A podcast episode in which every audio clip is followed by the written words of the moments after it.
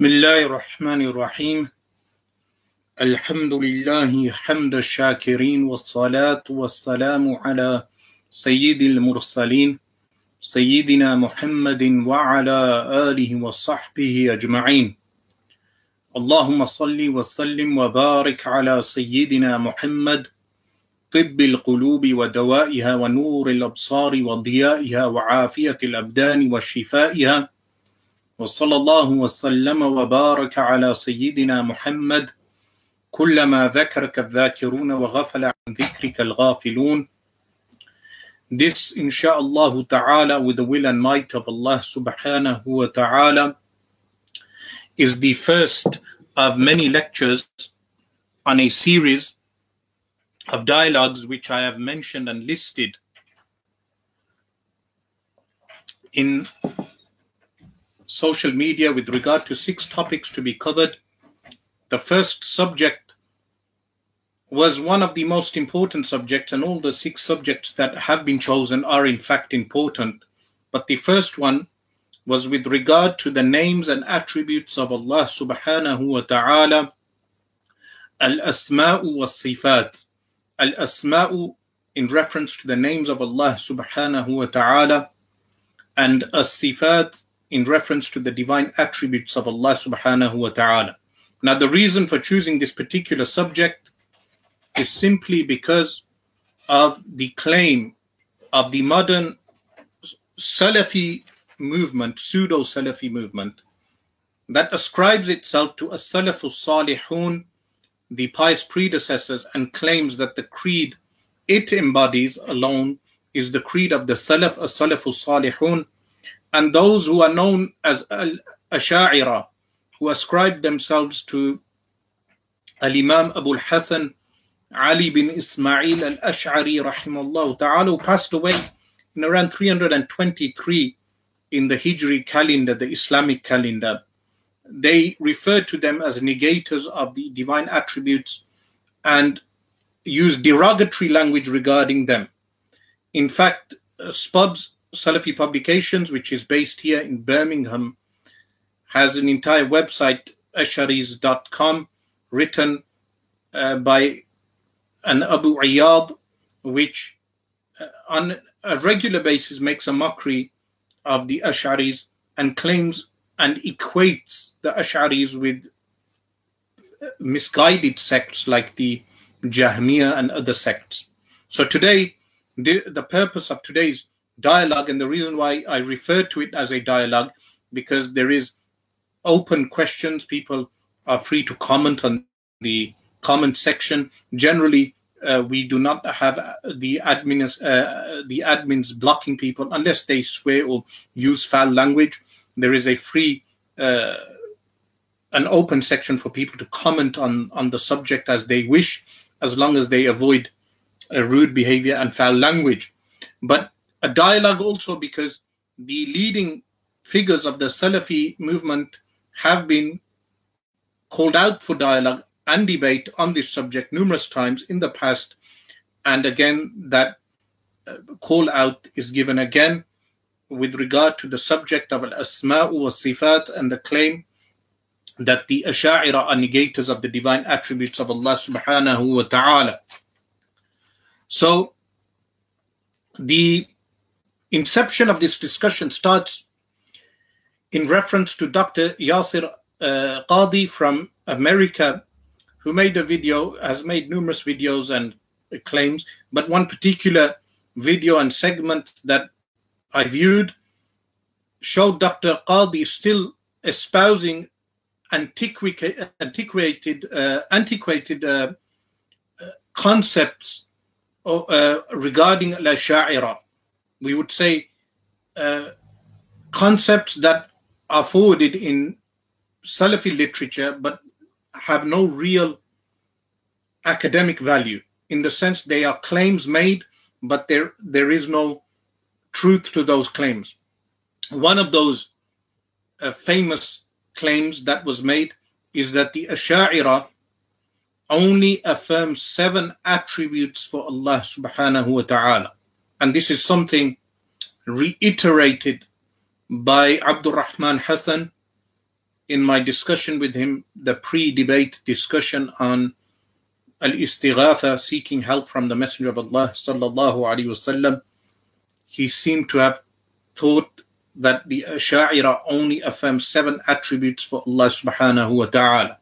Therefore, the claim is that if the Asha'ira only affirm seven attributes for Allah subhanahu wa ta'ala, they would negate all the other attributes which have been mentioned in the Quran and the Sunnah, and therefore the Ash'ira are not the true followers of the Salafus Salihun, and additionally they are, are ascribed to a man, Abu Hassan al-Ash'ari, who came later, and therefore they are not the true representatives of the Salaf. So this claim, primitive claim, that the Ash'ira only affirms seven attributes for Allah subhanahu wa ta'ala has been made by Dr. Yasir Qadi, and I believe because of being misinformed, not because of a genuine uh, desire to malign the Ash'ira in, uh, with regard to his recent changes uh, and he, the evolution that he is undergoing in terms of uh, redirecting his theology uh, away from the Wahhabi Najdi movement. So, seven attributes is in. I would like to mention are made regarding regarding the Ash'ari is similar to the creed of Jahm bin Safwan, Ja'ad bin Dirham. These are early names of heretical movements, some of them branches and sub branches of the Mu'tazila. These are particular individuals, Ja'ad bin Dirham and Jahm bin Safwan. And the ascription of the modern Asha'ira to Jahm bin Safwan is made that the modern Asha'ira do not hold the creed of a Salaful Salihun, the pious predecessors, and the correct holders of the creed of Salaful Salihun. According to this claim, are the Salafis or the pseudo Salafi movement. In fact, those who have moved away from Muhammad bin Abdul Wahhab, uh, a Bedouin scholar from the 1700s from Eastern Arabian uh, Peninsula, they have repackaged themselves as the true Hanbali Atharis.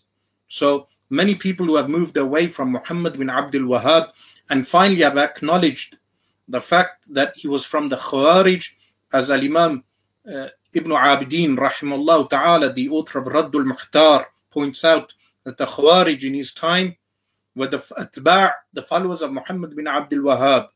And likewise, Al Imam Ahmad al Sawi, the commentator on the commentary of Jalaluddin al Suyuti's commentary of the Quran, Jalalain, the commentary by the two Jalaluddins, Jalaluddin al Mahalli and Jalaluddin al Suyuti, he also points out that the Khawarij, the renegade, the people, the followers of Muhammad bin Abdul Wahhab. So many of them have acknowledged this that Muhammad bin Abdul Wahhab and his movement was a Khawarij movement. It started out not uh, dissimilar to the ISIS movement that we've had in recent times. So the modern pseudo Salafi movement claim to be the true followers of Salafus Salihun, and they claim that the Asha'ira specifically negate the divine attributes and are equated with Ja'ad bin Dirham and Jaham bin Safwan. Now, if you check Fathul Bari, volume 13, in Fathul Bari, Al Imam Ibn Hajar al Asqalani, rahimahullah ta'ala, the famous Egyptian uh, Sheikh of Hadith, he points out some of the history of Ja'ad bin Dirham and Jahm bin Safwan and some of the beliefs that they had. And if you compare the beliefs of Ja'ad bin Dirham and Safwan with the Asha'ira, you will find, if you objectively check, you will find that there is no similarity whatsoever between the Asha'ira today and the followers of Jahm bin Safwan or the philosophy of Jahm bin Safwan and the theology, the, the belief of the Asha'ira.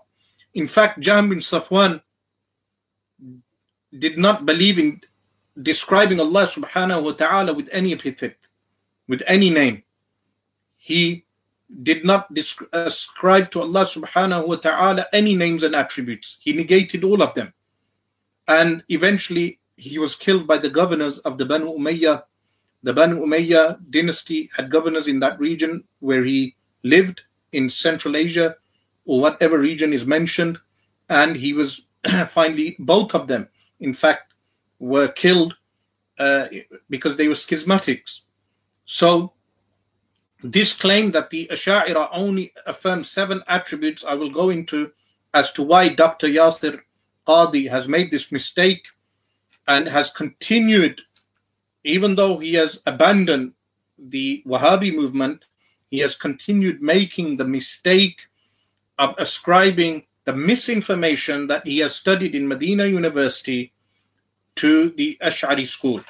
So, the claim that the Asha'ira Nufat Sifat is based in this. Nufat is negators of attributes, that they negate the attributes of Allah subhanahu wa ta'ala.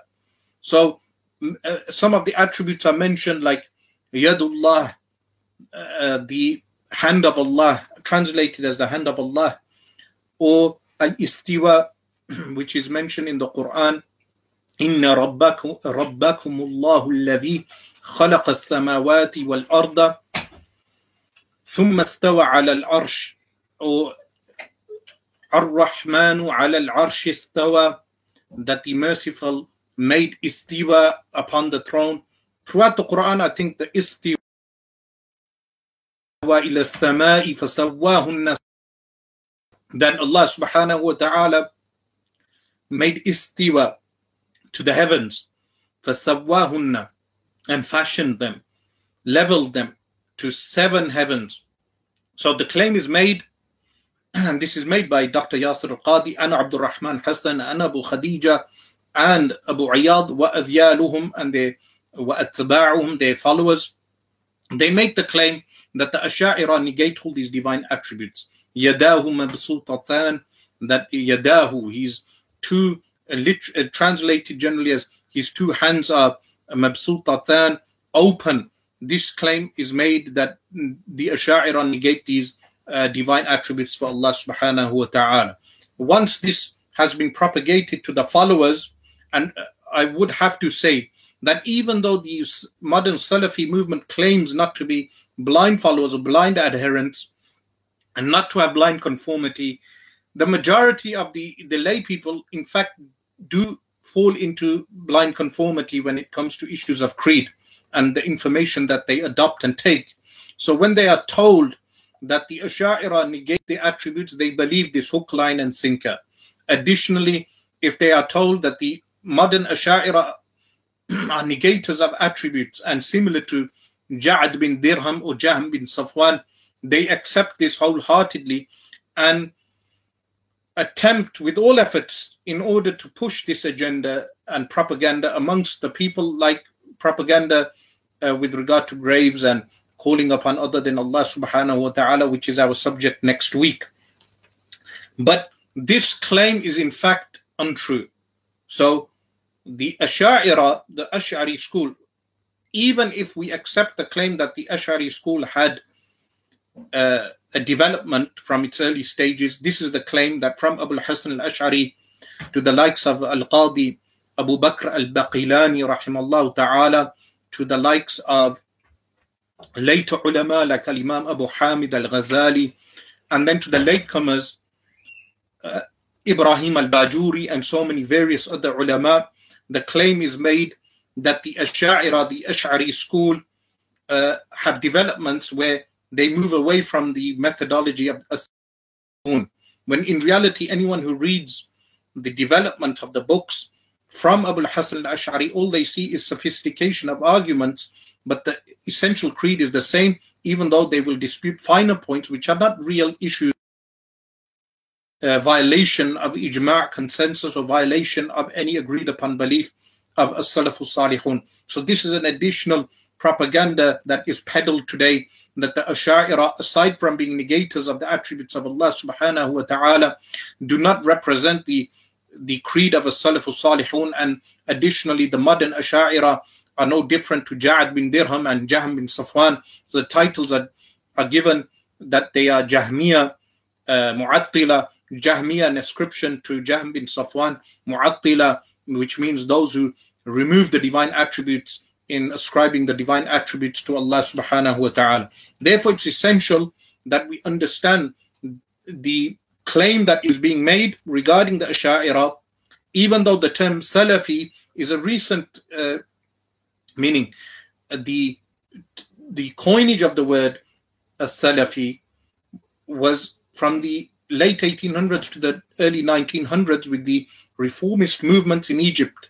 The reformist movements led by Muhammad Abduh Rashid Rida and Al Afghani, they were the ones to formulate this identif- identif- uh, identification of a Salafi, meaning an ascription to a Salafu Salihun. Earlier generations did not use the term a Salafi.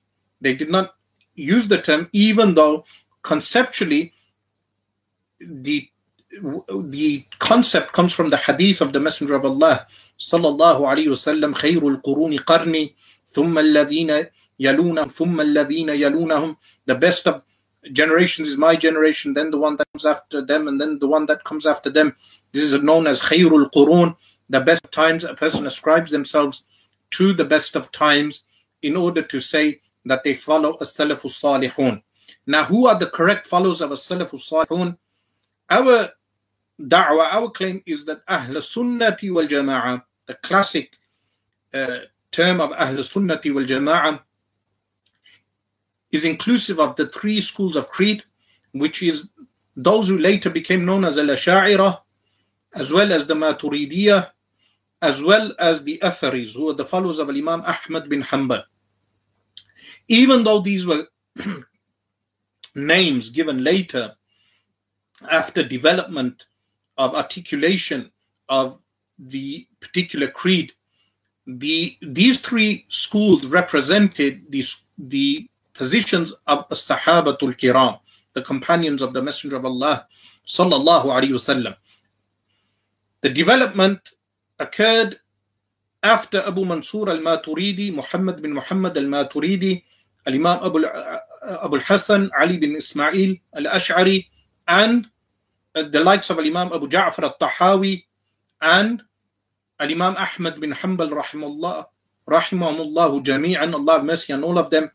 This umbrella group became known as Ahl Sunnati wal Jama'ah. In the faru' in the subsidiary fiqh rulings in jurisprudence, there were more than four schools initially, but then with the turning of time, uh, the, the, the turning of the days and time, the rest of the schools, the other schools, they dissipated, they became extinct, and only four schools remained. And today, those four schools and the followers of the four schools are known as Ahl Sunnati wal Jama'ah. There is no real deep distinction between the three schools of Aqidah. In primary things, they agree. In fact, the likes of Imam Tajuddin as-Subki, rahmallahu ta'ala, point out that they only differ on six points which have no real uh, no real effect in terms of a person becoming an innovator, only six uh, minor differences amongst themselves. So, while the Athari school is also similar to the Ash'ari and Maturidi school, later the development of what became known as the Salafi school or the Wahhabi school is different to the Athari Hanbali school. They are two different things, and this uh, I will touch upon later. But before going on to that, I want to mention how the Ash'ari school, in fact, is do not fall under nufat or sifat, negators of the divine attributes of Allah subhanahu wa ta'ala.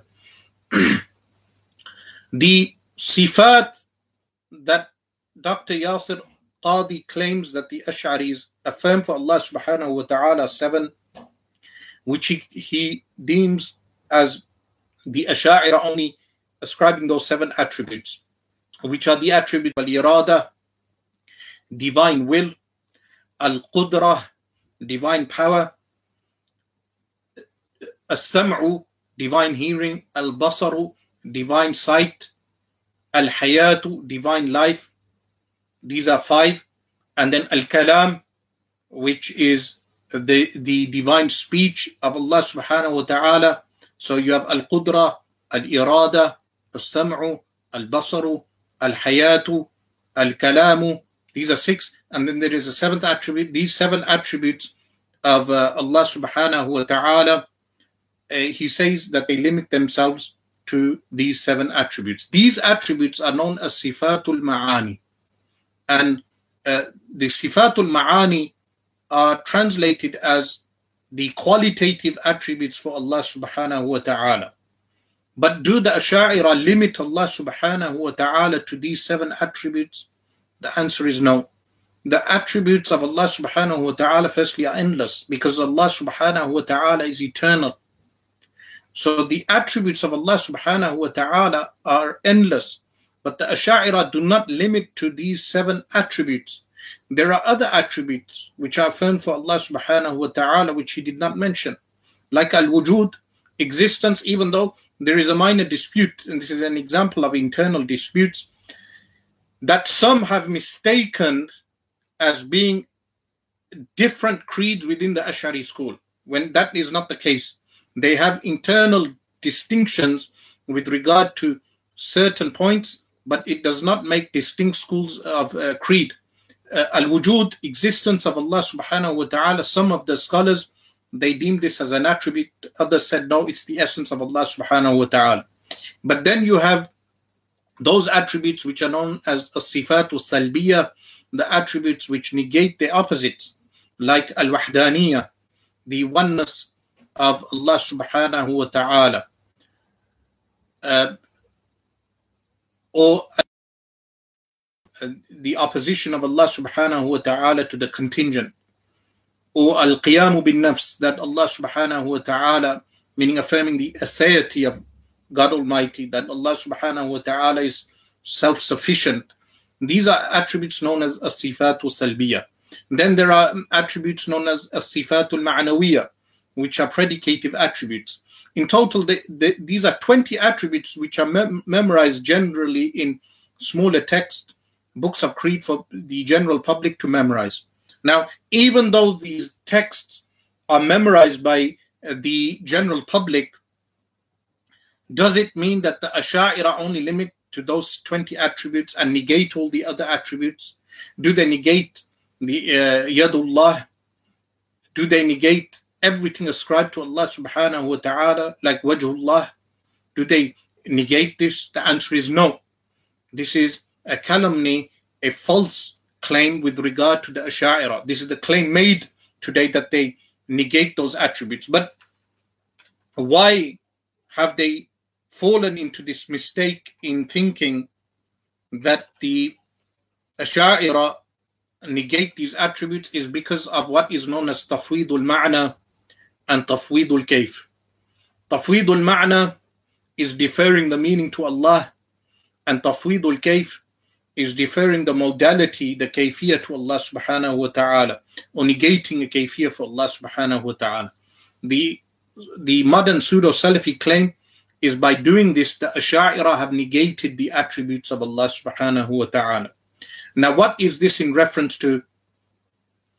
This is in reference to those numerous verses of the Quran and a hadith of the Messenger of Allah sallallahu wasallam that if some people took literally, if they adopted those verses literally uh, and understood them with the likeness to Allah uh, to cre- of Allah subhanahu wa ta'ala to creation, they would adopt uh, tajsim, which is anthropomorphic beliefs, believing that God is comparable to creation. So, like yadahu mabsutatan that which uh, some translate as his two hands are, are open. If someone understood this to mean that Allah subhanahu wa ta'ala has limbs and appendages then they will fall into tajseem ascribing to Allah subhanahu wa ta'ala limbs and appendages which is impossible because the Quran states laysa kamithlihi shay'un wa huwa samiul basir. There is nothing like him yet. So when the attributes like hearing and seeing or yadahu mabsutatan are ascribed to Allah subhanahu wa ta'ala, If someone understands a, a, a likeness to creation, they fall into either tajsim, ascribing a body to Allah subhanahu wa ta'ala, or tashbih, which is making a comparison and a likeness of creation to Allah subhanahu wa ta'ala. When it comes to this discussion, because of the nuanced nature of the discussion, so many people have misunderstood the position of the Asha'ira that they have ascribed to them as being nufatu sifat, negators of the divine attributes of Allah subhanahu wa ta'ala, and in contravention to the creed of the pious predecessors, as-salafus salihun. But uh, what is the distinction here that is being misunderstood? Firstly, the Asha'ira do not attributes of Allah subhanahu wa ta'ala. And when they say tafweedul ma'na, uh, we defer the meaning to Allah. The Salafi movement, what they when it is said tafweedul ma'na that we defer the meaning the meaning is known in the Quran and the Sunnah, and deferring the meaning to Allah is a negation of the attribute because the meaning is known. But this misunderstanding of the Ash'ari position is based upon the misunderstanding or in many cases the misconstruing of what tafweedul ma'na actually means. An example that is like I mentioned uh, the Ar-Rahmanu ala al-arsh istawa that the merciful rose over the throne istiwa. The word istawa, a verb, uh, past uh, a past tense, past active tense, the word has numerous meanings, and in the commentaries of the Quran, they give some of them give 50. One of the meanings given is istiqrar, istiqrar, which the Asha'ira negate that specific meaning. Specific meaning is negated. After this, a broad range of meanings are left. So, what the Asha'ira, the Ash'ari scholarship states is that the known meanings are affirmed. So, for instance, with the word uh, istawa, all the various meanings that are possible for Allah subhanahu wa ta'ala are analyzed linguistically and the meaning, the exact meaning is deferred to Allah subhanahu wa ta'ala. The general broad meaning is not negated. So when they say tafweedul ma'na, they affirm that there is a meaning for this and the meaning is known. What do they mean by the meaning is known? That linguistically there are numerous possibilities of what this particular word or verse can mean. And they leave the specific interpretation to Allah subhanahu wa ta'ala. This is the meaning of tafweedul ma'na. The meaning is uh, tafweedul ma'na is not a total negation as uh, the Salafi movement have been peddling among so many people for so many decades that the Asha'ira negate uh, the attribute by doing tafweed. Tafweed means negating that which is impossible for Allah subhanahu wa ta'ala. So, like what is mentioned with regard to Yadullah fawqa aydihim, a negation is made of a hand of flesh, a physical appendage, a material body for Allah subhanahu wa ta'ala. After this, all the linguistical meanings that are found for yad, and when yad, the word yad, remember, is annexed here in the annexed form, meaning one word uh, annexed to another, Yadullah, the hand of Allah. The linguistical multiple meanings are looked at, and the scholars say these are the possible meanings in terms of linguistics, but we leave the specific meaning to Allah. This is the meaning of tafweedul ma'na. And in fact, this is the tafweed of as-salafu salihun. This is the correct tafweed the tafweed of Salafu Salihun, in fact, you'd, you'd see adherents of the modern pseudo Salafi movement are confused. Not a single one of them is able to elaborate on this subject and understand the subject. If they attempt to elaborate, they will either fall into self contradiction or they will adopt the correct view, which is our view, that we negate physical appendages for Allah we negate the limbs for Allah, but we affirm a general meaning. But then you ask them to specify that general meaning, they will not specify the general meaning, which is fine, which is the meaning of tafweedul ma'na. But the general meaning is a, an umbrella group of meanings, a broad range of meanings, under which all those uh, meanings, the specific meaning is left to Allah subhanahu wa ta'ala. This is what the Asha'ira and the Maturidis mean by Tafweedul Ma'na, and this is what the correct Athari school mean by Tafweedul Ma'na. Salihun meant when they did Tafweed. So Tafweedul Ma'na is an agreed upon position amongst the Asha'ira, the Maturidiyah, and the Atharis, the correct Athari school. Then the issue of ta'wil is misunderstood also because when the Asha'ira make ta'wil, ta'wil meaning interpretation, the pseudo Salafi movement again claim that you have negated the divine attribute for, for Allah subhanahu wa ta'ala by making ta'wil. By making ta'wil. So they claim that uh, you have the attribute of Allah subhanahu wa ta'ala of yadahu. You have negated the attribute by making ta'wil. What is the response to this claim? The response to this claim is that what I mentioned already, that there is al-ma'na al-kulliyu al-am, a general universal meaning. From that general universal meaning, the impossible is negated. So for Allah subhanahu wa ta'ala, we negate limbs, but there is general universal possible meanings linguistically.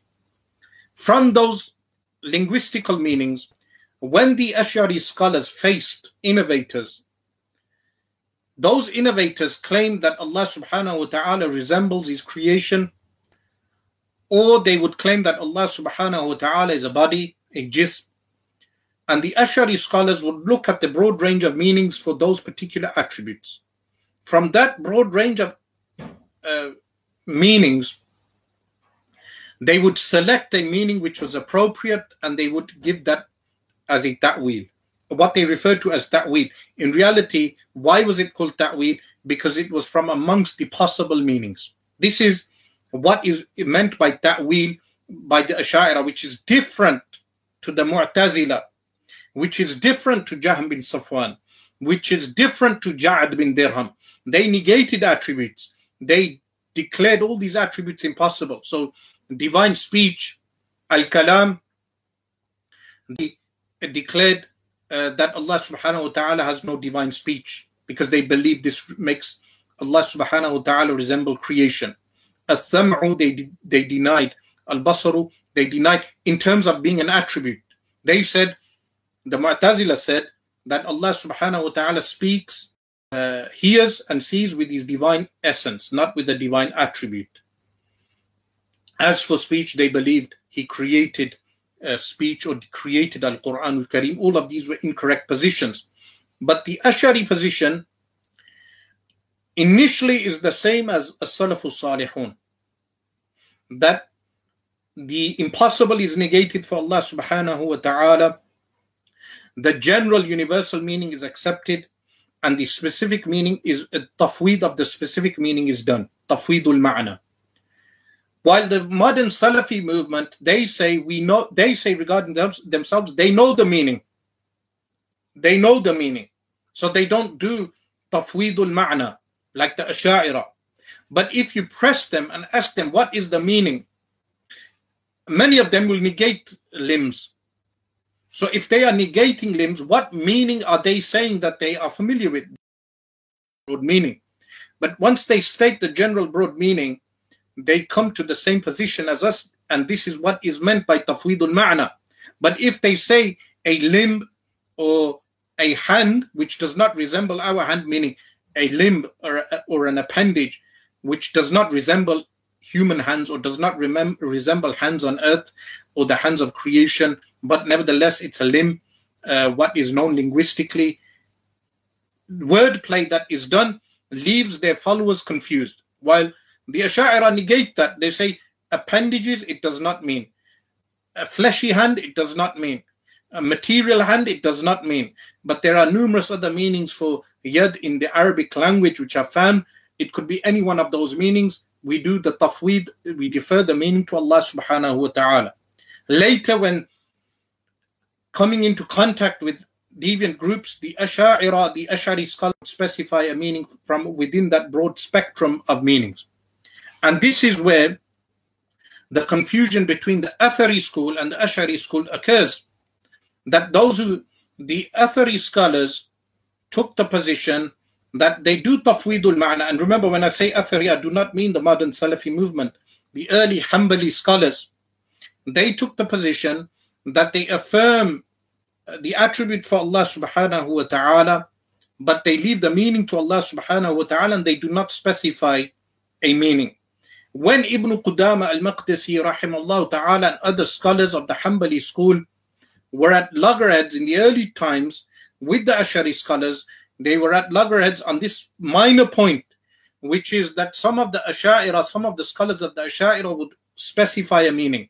So they would find it an enormity that you are specifying the meaning within the general meaning because the meaning is only the specific meaning is only known to Allah subhanahu wa ta'ala. So this type of ta'wil was what was condemned. But this dispute falls in the permissible dispute. Now, here at this point, some of them they make uh, a claim which is atul ma'ani that you ascribe to Allah subhanahu wa ta'ala, you ascribe hearing and seeing to Allah subhanahu wa ta'ala. Why do you not ascribe the other attributes in the real sense, the way those attributes are? How do we respond to this? Meaning, they say the way we learn as-sam'u wal-basar or al-ilm or al-kalam or al-hayatu or al-qudratu or al-iradatu all these seven attributes which are known as sifatul ma'ani, the way we ascribe these attributes to Allah subhanahu wa ta'ala, why do you Asha'ira not ascribe the other attributes of al-wajh, al-yad, al-rijl, al-saq, all these various uh, attributes that have been ascribed to Allah subhanahu wa ta'ala. Firstly, as I mentioned, we do not negate these things. We affirm these things. Whatever the Quran has affirmed, we affirm with the distinction that we do not make any likeness to creation, so we negate jismiya.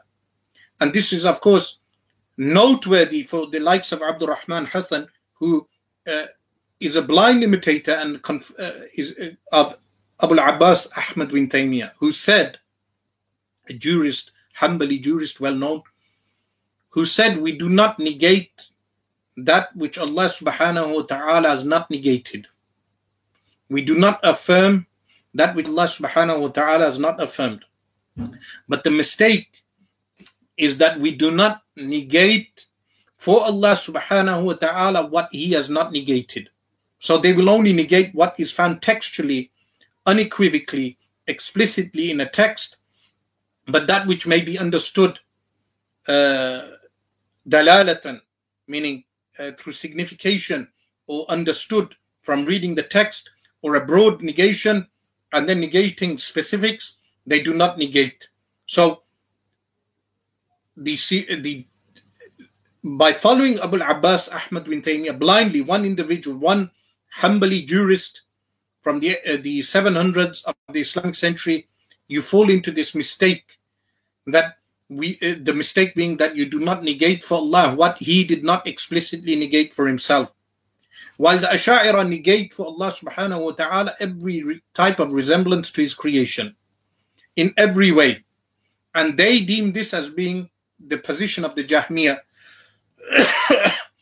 but the distinction is what between sifatul ma'ani, they go going back to the initial question, the distinction between sifatul ma'ani, qualitative attributes, and other attributes is that if I ascribe a yad, a hand to someone, that hand entails a physical entity, a, a, physical entity which is a limb, which is an appendage. So this physical entity would not fall under what is known as a qualitative attribute, unlike the other attributes. A sama, hearing, is an attribute that external physical existence, uh, material existence, uh, in terms of being like uh, a hand. likewise sight, likewise knowledge, likewise power, likewise life, likewise will, all these attributes, uh, uh, likewise speech. These are qualitative attributes. So when qualitative attributes, والقدرة والإرادة والعلم, all of these attributes as qualitative attributes. When we read the other attributes like istawa, uh, the divine action of Allah subhanahu wa ta'ala, istawa, or the divine attributes, يداه مبسوطتان يد الله فوق أيديهم ما خلقت بيدي all these various verses of Al Quran Kareem and Hadith of the Prophet sallallahu alaihi wasallam, Yanzilu Rabbuna, which literally means our Lord descends. We understand these as sifatul ma'ani, qualitative attributes which bear no resemblance to creation in any way or form. So we affirm these as attributes, but we negate the resemblance to creation. This is something important distinction uh, uh, between sifatul ma'ani and those material objects uh, which people uh, may understand when you hear regarding a material limb, the distinction between that material limb and a qualitative attribute. Additionally, the aqwal, uh, I can give another example of this. Allah subhanahu wa ta'ala in Surah Al-Baqarah states, Inna Allah istafa alaykum. Uh, that in reference to Talut, uh, Talut was selected as a king over Bani Israel. So one of the prophets informed the Israelites that Talut has been selected uh, as a leader, as a king. Inna Allah istafa alaykum. what does Allah subhanahu wa ta'ala say? إن الله اصطفاه عليكم وزاده بسطة في العلم والجسم that Allah subhanahu wa ta'ala chose him over you وزاده بسطة and Allah subhanahu wa ta'ala increased him بسطة في العلم والجسم in knowledge and body now the point to note that increase zadahu that Allah subhanahu wa ta'ala has increased him in what? In knowledge and in body. When knowledge is mentioned, we understand one thing that if someone's knowledge increases, the volume of knowledge increases, we understand one thing. But if I say someone's body increased in proportion, you understand another thing. These two distinctions tell us the distinction between sifatul ma'ani and those things which have a, a jumud, those things which are solid objects in the external realm. So one word is used for two things in creation and we understand two different things. زاده بسطة في العلم والجسم that Allah subhanahu wa ta'ala increased him in knowledge and in his body. One word used for two different things, we understand two different things. So why would it be impossible for us to understand that when an ascription of a word eh, something is ascribed to Allah subhanahu wa ta'ala it bears no resemblance to his creation. So when the word istawa is the verb istawa is ascribed to Allah subhanahu wa ta'ala it does not entail what it entails for creation in any way or form. Likewise when yadahu is ascribed to Allah subhanahu wa ta'ala, it does not entail appendages, uh, body parts. But does this mean we negate the meaning? The answer is no. Once we have negated the impossible, the Quran states, وَلَمْ يَكُلْ لَهُ كُفُوًا أَحَدٍ There is no one who bears any resemblance to him. So it's a, a negation of any resemblance, but the meaning still remain, a broad meaning remains, which is then the specific meaning is left to Allah subhanahu wa ta'ala.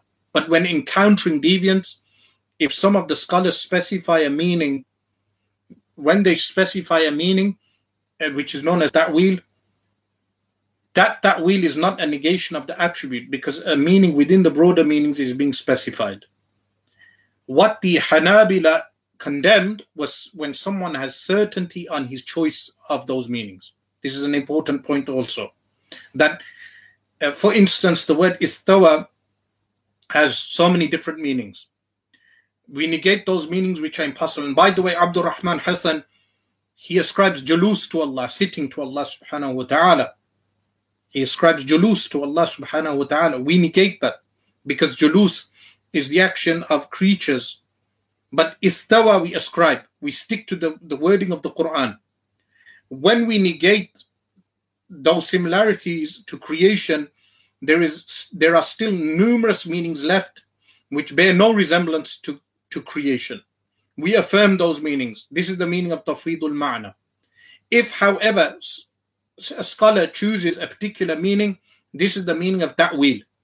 But what the early Hanbalis were condemning was when someone does that ta'wil and they become certain with regard to their opinion. So all those early Hanbali works you read, like the works of Ibn Qudama and other rightly guided Hanbali scholars, when they use harsh language with regard to those who do that ta'wil, what they mean by that that ta'wil is that if someone chooses one of those meanings within the broader meanings and becomes certain of his interpretation, they condemn that. Because why? Because the broader meaning, there was no specification given by Allah subhanahu wa ta'ala or the Messenger of Allah sallallahu alayhi wasallam. This is why the Ash'ari position was that if a meaning is specified, they do not say that meaning with certainty and they only resorted to ta'wil when the heretics appeared and the heretics made misinterpretations and took some of the verses on the outward meaning.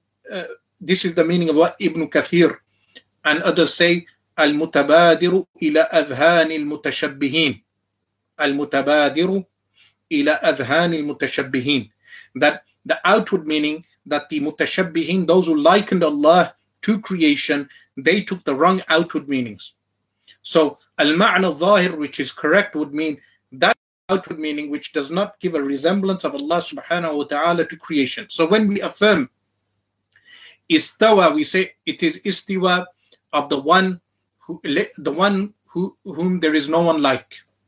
So the istiwa of the one whom there is no one like is an istiwa which there is no uh, no istiwa like it, meaning there is no resemblance to creation in any way or form.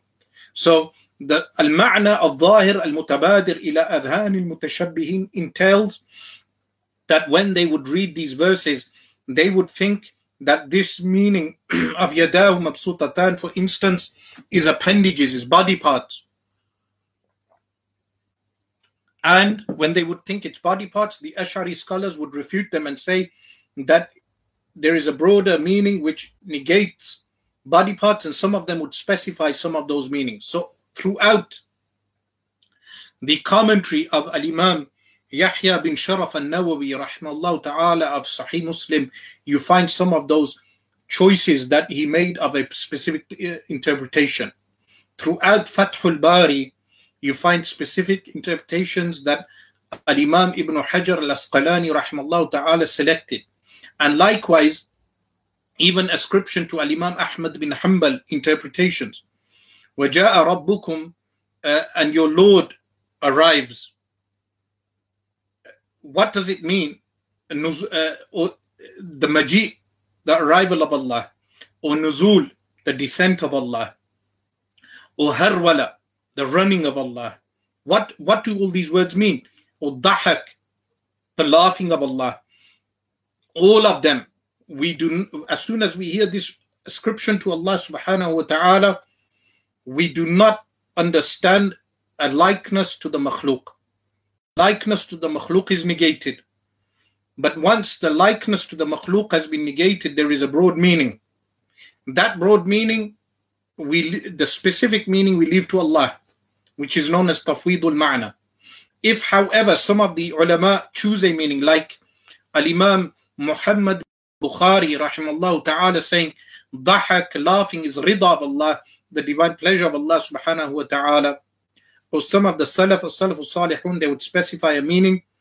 This is from their ijtihad, their personal reasoning. But they cannot say it with certainty. But if someone says it with certainty, this is what this is what the early Hanabila were contending This is what they were uh, contesting and uh, refuting.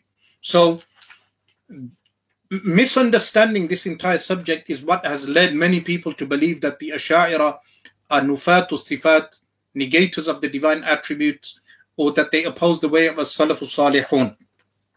Additionally, there is the position with regard to aqwal. What I mean by aqwal is the statements of as-salafu salihun that some people hear and they understand from this that this means that as-salafu salihun were taking the outward meaning in the sense of what is literal in the sense of appendages and likeness to creation. But is this the case? The answer is no. Either the people are misunderstanding the statements of as-salafu salihun or they do not realize that those statements are incorrectly ascribed to as-salafu salihun. Some of the aqwal, some of the statements are inauthentic. But even if they are authentically reported, like when the Salaf say, some of them it's ascribed to them, Allahu fawq al-arsh, that Allah is above the throne, ba'inun an khalqihi, separate, distinct to his creation. These type of statements were said in response to Jahm bin Safwan. Ironically, Jahm bin Safwan was a mujassim. So for people to say that the Asha'ira are similar to Jahm bin Safwan is a contradiction in statement because Jahm bin Safwan was a mujassim. He ascribed a body to Allah subhanahu wa ta'ala. But those statements were said in response to him because uh, the groups like the Karrami and others, they believed Allah subhanahu wa ta'ala is everywhere. So in response to that, the Salaf said, Allahu fawq al-arsh, Allah is above the throne, even though the fawq al-arsh wording is only found in the goat hadith, uh, which is in a Tirmidhi, Abu Dawood and An-Nasa'i, uh, the mountain goat hadith. But when we read this statement, fawq al-arsh, what do we understand from this? The distinction between the Ahl Sunnah wal Jama'ah, and when I say Ahl Sunnah wal Jama'ah, the Ash'aris, Maturidis, and the Atharis, the real Atharis. What do they understand from Fawq al Arsh? They understand a Fawqiyah Mutlaqa, a Fawqiyah which is not like the Fawqiyah aboveness of creation.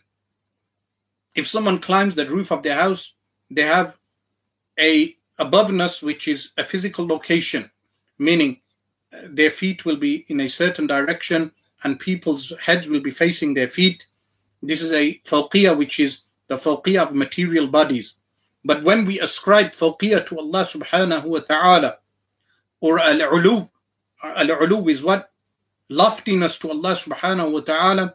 This is al-ulu al-mutlaq, or al-fawqiyah al-mutlaqa, which is an aboveness which befits Allah subhanahu wa ta'ala, which is not the aboveness of bodies, physical entities.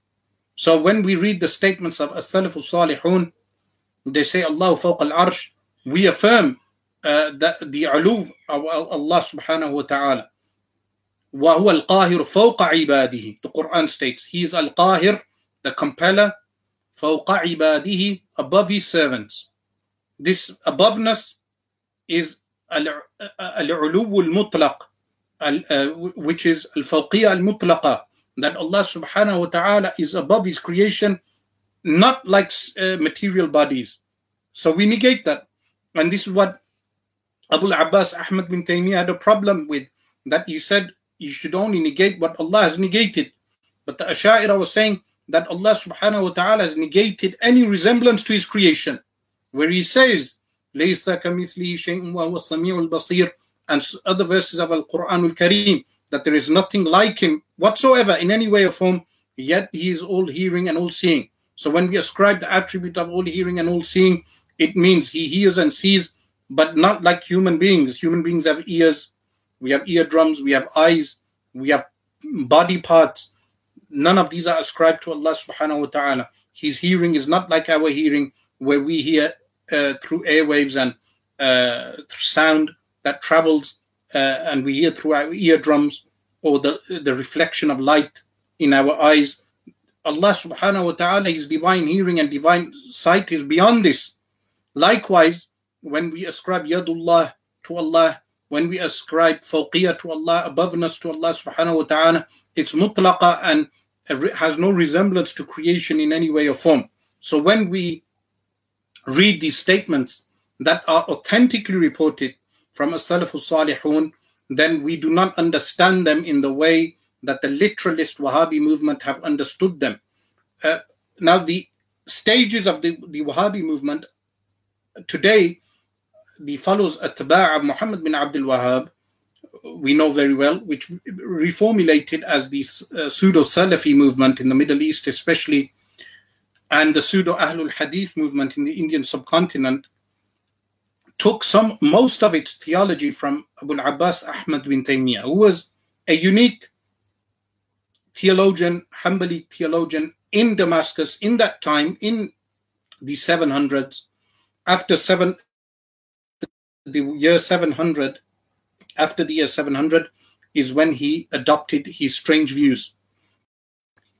The theology of the, the Wahhabi movement was based upon Abu Abbas Ahmad bin Taymiyyah, who was opposed by the majority of the ulama of his time. Where did he adopt his theology from? There are two sources. One, according to one claim, eh, is that after the Mongols had sacked Baghdad, in that period there was an onslaught of the Mongols. So in 657, the Mongols had sacked Baghdad, and there were numerous wars with Mongols, and they continued for decades into the time of Abu Abbas Ahmad bin Taymiyyah. They state that the works of the philosophers entered Damascus at the hands of migrants, and Abul Abbas Ahmad bin Taymiyyah was exposed to philosophy. And anyone who studies Majmu' al Fatawa, not blindly, like some of these individuals, they may read some Rasail of uh, Abu Abbas Ahmad bin Taymiyyah, but they do not read his, in, his entire works, the entire Majmu' al Fatawa or Al Fatawa al Kubra, and read them cover to cover. And you will see that he was heavily influenced by philosophy. This is the first thing. Secondly, he was influenced by an earlier brand or a strand of scholarship which had similar views. The likes, for instance, of Ibn Hazm. He had memorized the uh, Al Muhalla of Ibn Hazm. They say he was able to uh, give citations from uh, Al Muhalla by memory. And Al Muhalla, the work of Ibn Hazm, Ibn Hazm is Zahiri, those who uh, would, uh, the literalists, uh, the literalists of old, not the neo literalists. And Ibn Hazm was a type of theologian that would adopt strange views, like in his book Al Fisal, he states that Allah subhanahu wa ta'ala has the power to uh, have a child, for instance, which is false theology. And Al Imam Muhammad bin Yusuf al Sanusi, rahimahullah ta'ala, takes him to task for this. If you check uh, he, uh, the Sharh Umm al Barahin of Al Imam al Sanusi, he takes him to task for this. So Ibn Taymiyyah was influenced by Ibn Hazm. Likewise, an early strand of Hanbali theologians, the like of which Abdul Rahman bin al Jawzi, rahimahullah ta'ala, the Baghdadi um, Hanbali scholar, famous Ibn Jawzi, not to be mixed with Ibn Qayyim. Ibn Jawzi had refuted that strand of Hanbali scholars who were in reality a, a reaction to the Mu'tazila. So when the Mu'tazila persecuted Al Imam Ahmad bin Hanbal, rahimahullah ta'ala, and Al Imam Ahmad bin Hanbal went through the mihna, the 18 month trial, and they lashed him and persecuted him. A reaction to the rationalist methodology of the Mu'tazila sect was the response of some of the Hanabila, some of the students and grand students of Imam Ahmad bin Hanbal, which was a literalism and this is the literalism which was condemned within the Hanbali school. And this is where the claim is made today that the pseudo Wahhabi movement that we have has its roots in a Salaf Salihun, when this is incorrect. the early Hanabila were even the literalist Hanabila were different to the Wahhabis. For instance, they permitted a ziyarah visitation of the Prophet wasallam in al-Madinah al-Munawwarah. This was a normative Islam. At-tawassul, seeking intercession through the Messenger of Allah wasallam, is the standard Hanbali position up to Ibn Taymiyyah. Additionally, the majority of the Hanabila were Athari, and the Athari school is not uh, is not anthropomorphic. The Athari school is adopting the hadith and not understanding an anthropomorphic meaning and leaving the meaning to Allah subhanahu wa ta'ala. Similar to the early Asha'ira and the Maturidis. As I mentioned, the correct meaning of Tafwidul Ma'na. A brand of the Hanabila which, for instance, the history Al-Kamil of Ibn al-Athir, he mentions in the year 321, I think, the year 321, during the time of Barbahari and others, that the Caliph threatened some of those Hanabila in Baghdad with punishment because of the anthropomorphic beliefs that they adopted. They they transmitted mawdu' hadith, forged hadith. In one mawdu' hadith, Allah subhanahu wa ta'ala is likened to a young man with curly hair. They forged the hadith. In fact, the hadith was a description of Musa alayhi salam. So on the night of Isra wal Mi'raj, the Messenger of Allah sallallahu alayhi wasallam saw Musa alayhi salam and he described Musa alayhi salam that he had curly hair. He resembled the men of Shanua, a Yemeni tribe. He was tall and dark and handsome. All this description. What some of the anthropomorphists did, is that they ascribed this to Allah subhanahu wa ta'ala. And some of them took passages from the Bible and forged hadith. And the Ahlul Hadith, who the Ahlul Sunnah Ahlul Hadith at the time, they took them to task for this, like a, a, a Tabari, for instance, and others. They took them to task for forging these hadith. So the Caliph punished them. So this strand of Hanabila, which was a reaction to the early Mu'tazila, this was uh, refuted by the likes of Abdul Rahman bin al Jawzi and others. But then later, Abu Abbas Ahmad bin Taymiyyah also adopted those views. So when he ascribes things to the Salaf, he takes those ascriptions and those interpretations. After the passing away of Ibn Taymiyyah, Ibn Qayyim al-Jawziyyah, he, he wrote famously his An-Nuniyah, and some people adopted those positions, but for the majority, the majority of the Ummah, of the Messenger of Allah sallallahu alaihi wasallam, did not adopt those views until the rise of the movement of Muhammad bin Abdul Wahhab, which spread in Arabia through the sword, through the sword. And you will find even in the recordings of Abdul Rahman Hassan, where he praises Muhammad bin Abdul Wahhab and says he achieved more than Ibn Taymiyyah and the four Imams because he enforced his ideology on the people, meaning through the sword. This is why I see no difference between Wright Street and ISIS uh, or Wahha- uh, these type of Wahhabis and ISIS because the only difference is allegiance to the Saudi royal family.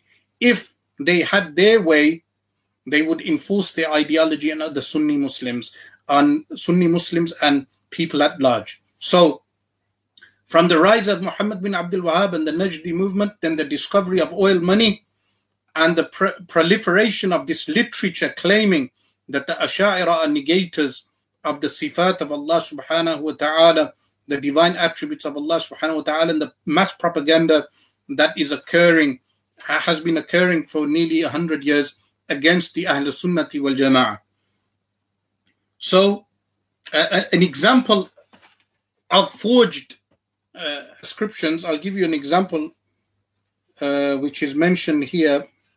And of course, there are many other examples also interestingly enough, the pseudo Salafi movement, they sometimes will quote from Kitab Sunnah, ascribed to Al Imam, uh, the son of Al Imam Ahmad bin Hanbal, rahimahumullah ta'ala. Even though the book contains forgeries. So the book itself has forgeries. So when it comes to Sahih and Da'if, as Ibn Salah, rahimahullah ta'ala, the author of the Muqaddimah in Ulum al-Hadith, he mentions that in fadailul a'mal, virtuous actions, we become easygoing with regard to uh, hadith being weak. We do not narrate mawdu' hadith, but become easygoing with regard to hadith which is weak in fadailul a'mal, virtuous actions. And likewise, Zainuddin al-Iraqi, rahimahullah, in his Sharh al-Alfiya and others, and in Tadrib al-Rawi, al-Imam Jalaluddin al-Suyuti and others, they mention this normal qaida, normal rule, which al-Imam uh, Yahya bin Sharaf an-Nawawi also mentions. The Wahhabis reject this. But what Ibn Salah, rahimahullah ta'ala, also mentions, when it comes to al-ahkam, meaning making things haram, and al-asma' wa sifat, the names and attributes of Allah subhanahu wa ta'ala, we are strict with the hadith. But you will notice the pseudo Salafi movement that when it comes to al-asma' wa sifat, they will quote weak hadith. They will quote even mawdu' hadith. Some of them quote from Kitab al-Sunnah, uh, which has many weak and even forged hadith. So likewise, the sources, like the work of Uthman bin Sa'id al-Darimi, not to be confused with the author of Sunan ad-Darimi, The author of Sunan ad-Darimi passed away in 255, was a pious righteous scholar. Uthman bin Sa'id ad-Darimi has a book, Al-Raddu al-Jahmiyyah, which is a book, a refutation of Jahmiyyah, of Jahm bin Safwan specifically. Within that book, he has a notorious statement that if Allah subhanahu wa ta'ala wanted to sit on a gnat or a mosquito, he could do so. While in discussion with the local Salafi, pseudo Salafi, the pseudo Salafi said to me he sees no problem with this statement. I attempted to reason with the person by saying, firstly, the qudra of Allah subhanahu wa ta'ala, the divine power of Allah subhanahu wa ta'ala does not relate to impossibilities. If you believe this is within the realm of possibility, that Allah subhanahu wa ta'ala can sit on a mosquito, then a Christian or other non-Muslims, and we know that the Wahhabis have been been very good at strengthening Christian uh, arguments against Islam, like Yasir Qadhi's statements regarding the Quran. But likewise, their rational theology, they don't have rational. That's the problem. I said to him that the divine power of Allah subhanahu wa ta'ala only relates to possibilities If a Christian says to you that God Almighty can take a son if he wanted to, a Salafi would have to agree with that. But the, the Sunni Muslim would say no because that relates to impossibilities. God Almighty taking a son or a partner is an impossibility, a rational impossibility. The Quran states, لو كان فيهما آلهة إلا الله لفسدتا that if they were in the heavens and the earth, a God other than Allah, the heavens and the earth would be in chaos, meaning a rational for such a, an occurrence. This is the meaning of Lam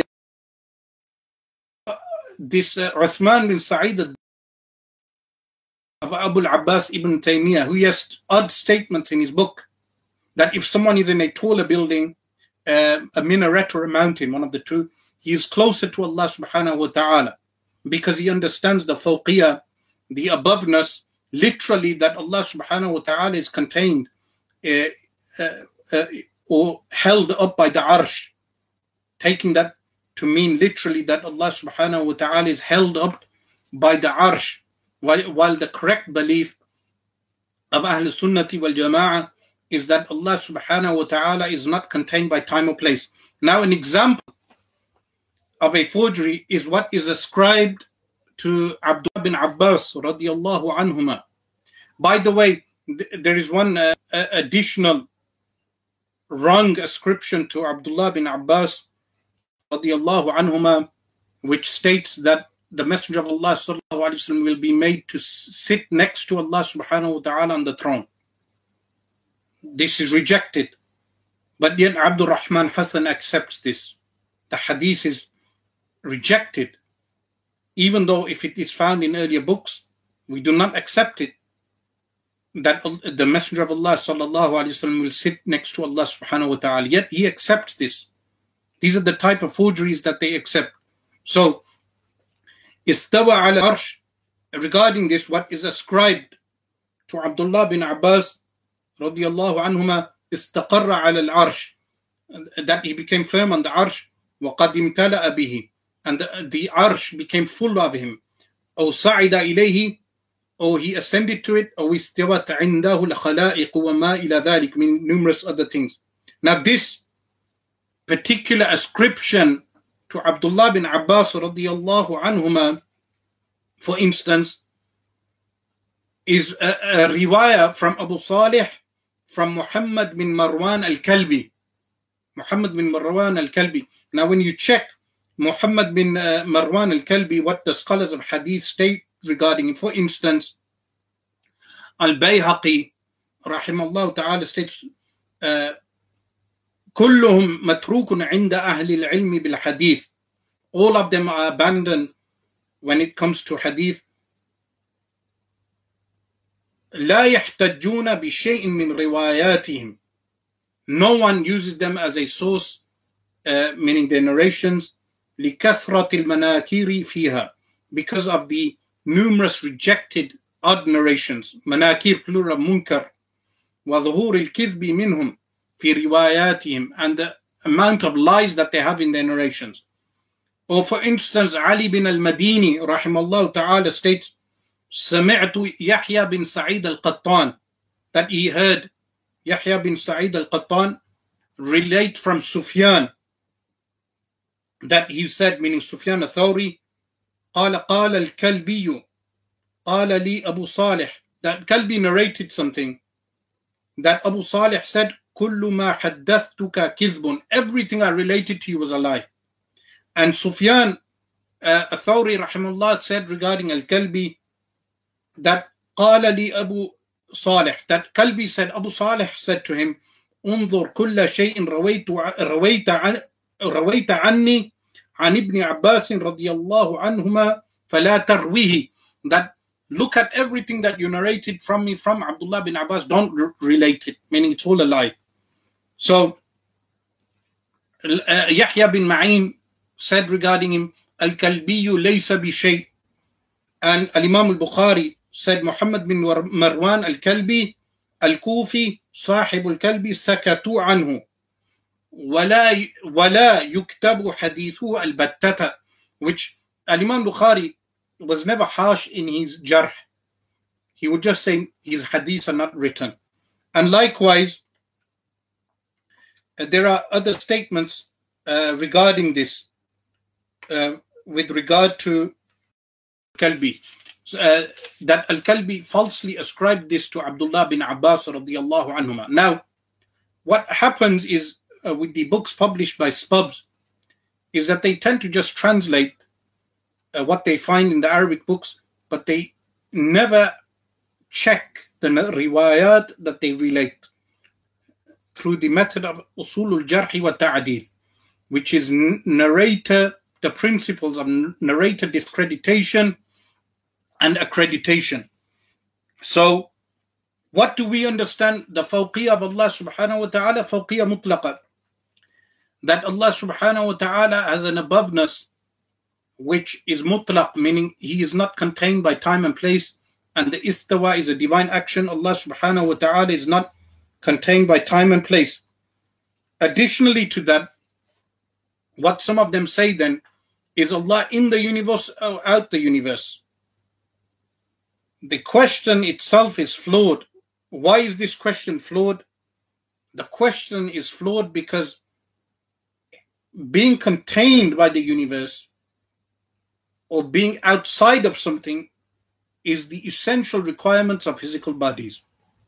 This does not this is not ascribed to Allah subhanahu wa ta'ala. Why? Because Allah subhanahu wa ta'ala is as he was before the universe existed. He is as he was. We do not ascribe contingent changes to Allah subhanahu wa ta'ala. And this is where the claim made by Abu Iyad and others that the Asha'ira in fact are philosophers. This is a famous one also that they take from Plato and Aristotle. Why do they claim this? Because the Asha'ira negate hawadith for Allah subhanahu wa ta'ala. What is hawadith?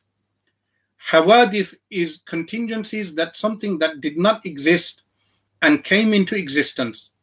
The Ashari or the Sunni position, this is the same across the board amongst the Asha'ira, Maturidiyya, and the Atharis, who are known as Ahl Sunnah wal Jama'ah, is that Allah subhanahu wa ta'ala is not contained by hawadith contingencies and neither are contingencies created within Allah subhanahu wa ta'ala.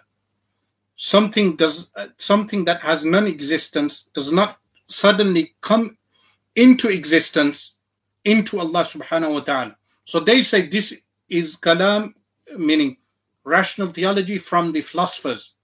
When in reality, this is not from the philosophers, this is from the Quran itself, where Allah subhanahu wa ta'ala has negated any likeness to the creation.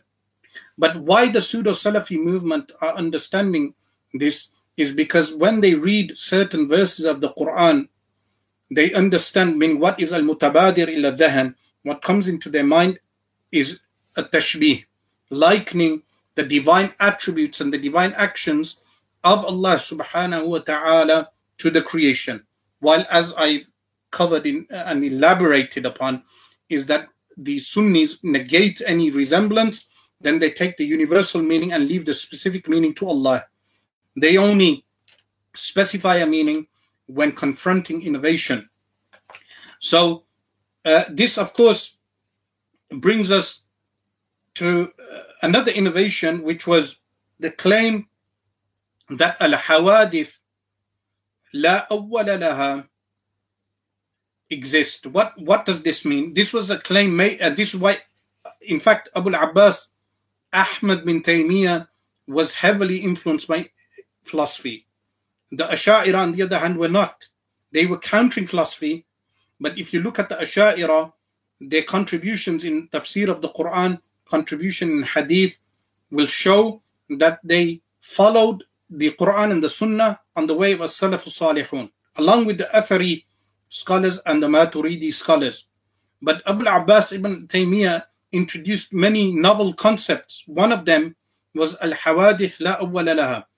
Al Hawadith La Awwala Laha means and entails that Allah subhanahu wa ta'ala created contingents eternally, forever, meaning in the past, contingents were created and uh, Allah subhanahu wa ta'ala continued creating them forever.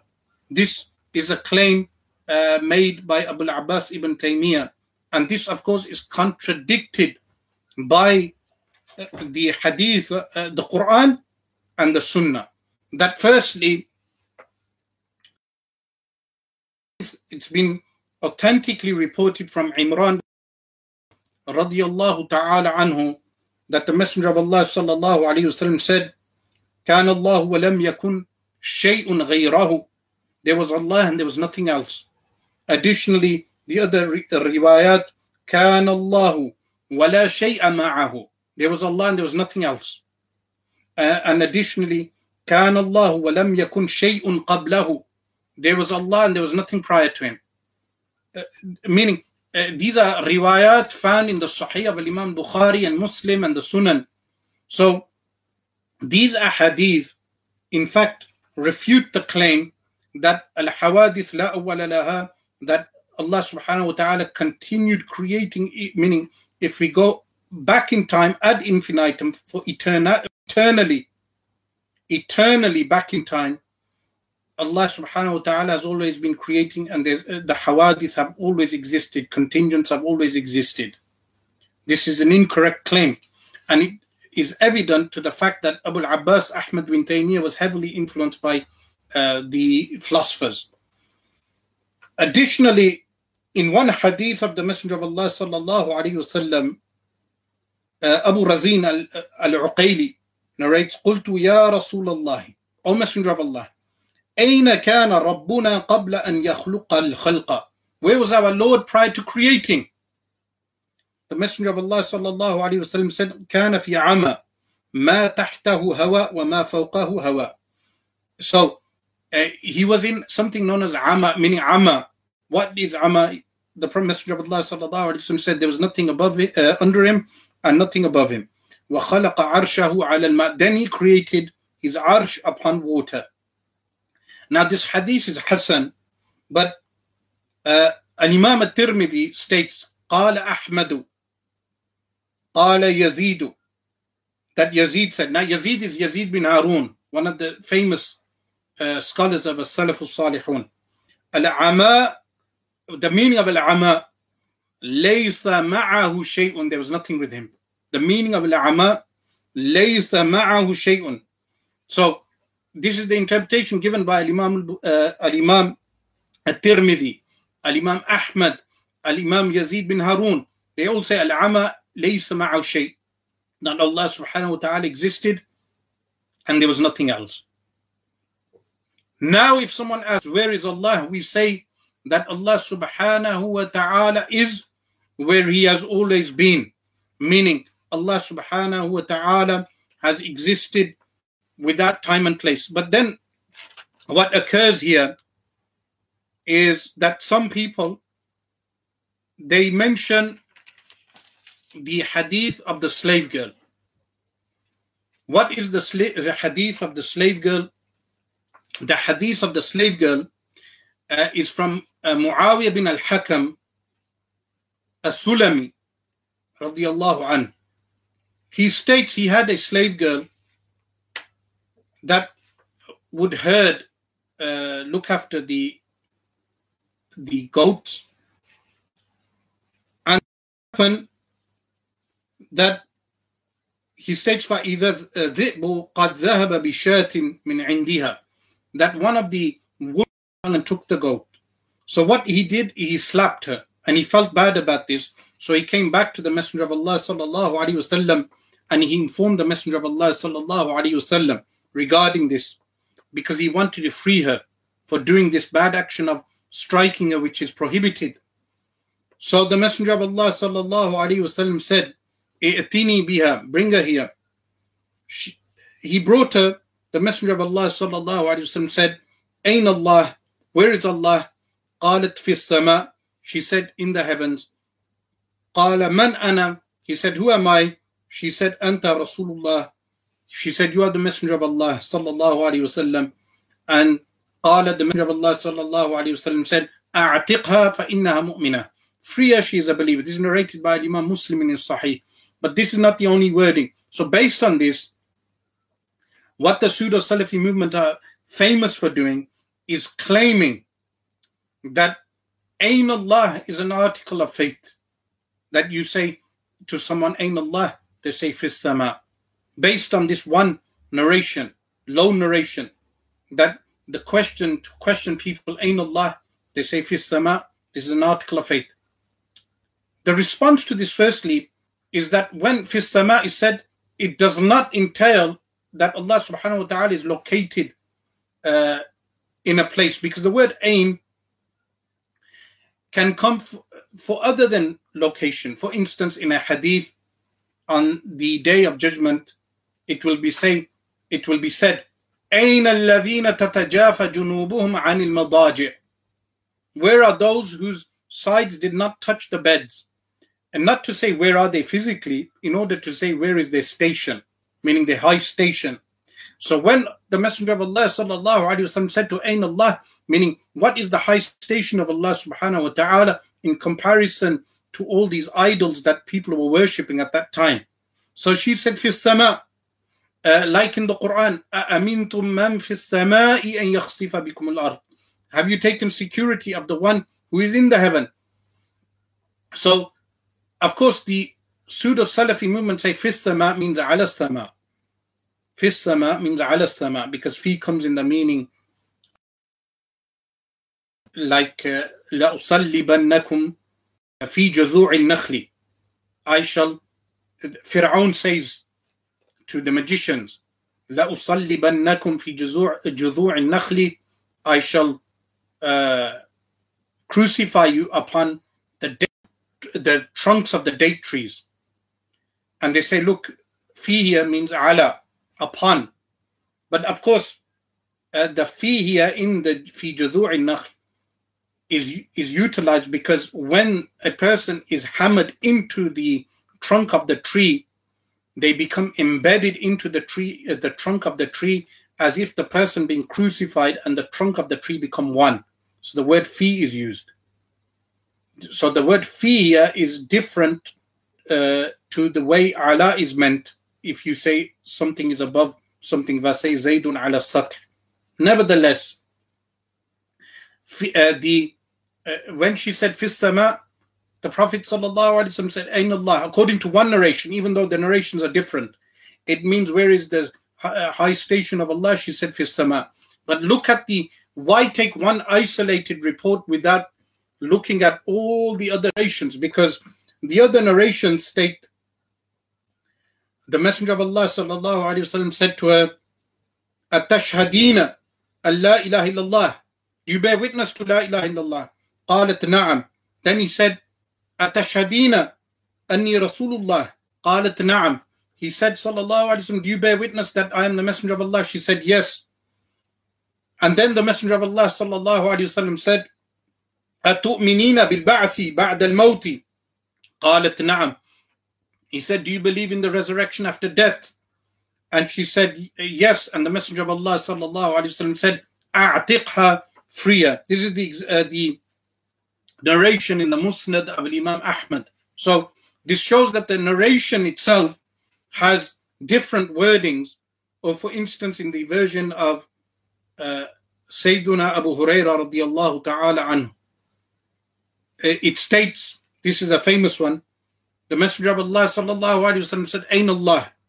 فأشارت برأسها إلى السماء. She indicated with her head to the heavens. So it did, uh, and برأسها إلى السماء بأصبعها السبابة and with the index finger. So like this. She looked up and she pointed up. So this is according to one narration. And in one narration, this narration, this particular one is in the Musnad of Imam Ahmad, the Musnad of Al-Bazzar, and uh, the Al-Mu'jam al-Awsat of Al-Tabarani, Sulaiman bin Ahmad al-Tabarani, passed away in the year 360, who has three ma'ajim. Uh, the Awsat, the middle sized mu'ajam, he narrates this like this. Now, this was because, according to some narrations, she was a mute. So the Messenger of Allah sallallahu alaihi wasallam said to her, Ain Allah. She pointed upwards. But nevertheless, this does not become an article of faith that you ask every individual by saying, Ain Allah. And they say, they must say, Fis sama. But if someone says, in Allah, it means the Ain Allah, meaning the station of Allah subhanahu wa ta'ala. And if someone responds by saying Fis Sama, it means that Allah subhanahu wa ta'ala wal qahiru fawqa ibadih. He is the one who compels his servants and is above them.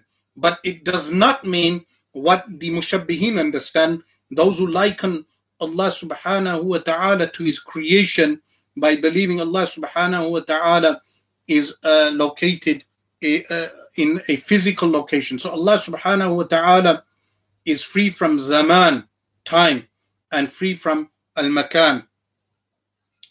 Now, in conclusion uh, of this uh, discussion, which is dialogue number one, I would want to say the following that with regard to Dr. Yasir Al Qadi, seems more sincere in terms of misunderstanding the position of the Asha'ira, while Abdurrahman Hassan is insincere, uh, lately he has declared, uh, takfir of all the Barelvis, saying all the Barelvis are kuffar, are disbelievers, blanket takfir, declaring other groups as mubtadi'ah, as innovators, and declaring the, the Barelviyun specifically as kuffar.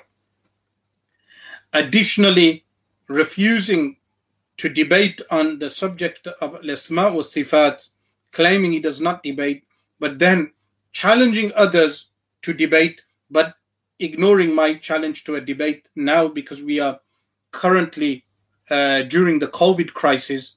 Uh, the debate can be through Zoom, very easy, easily accessible. The local Salafis who have been in contact with me know who I am, and they can arrange the debate very easily. But he has refused to take on that debate challenge. As for uh, Abu Khadija and, uh, and Abu Iyad, they do not engage in debate. In fact, they do not even alarm to fellow Salafis. But nevertheless, where we stand today is that the propaganda that has been peddled, that the Asha'ira, firstly, that the propaganda that has been peddled, the Asha'ira are, are equated with Jahm bin Safwan and Ja'ad bin Dirham is false.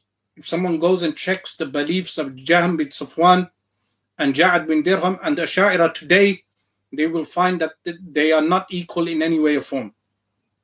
Secondly, the propaganda that the Asha'ira only acknowledge seven attributes for Allah, uh, this is false. The Asha'ira teach 20 attributes to the lay people, but they, they acknowledge all the attributes that have been related in the Quran and the Sunnah. But they say 20 attributes are essential for every common Muslim to know. Additionally, the claim that the Asha'ira and Nufat Sifat, they negate attributes by doing tafweedul ma'na, by deferring the meaning to Allah subhanahu wa ta'ala.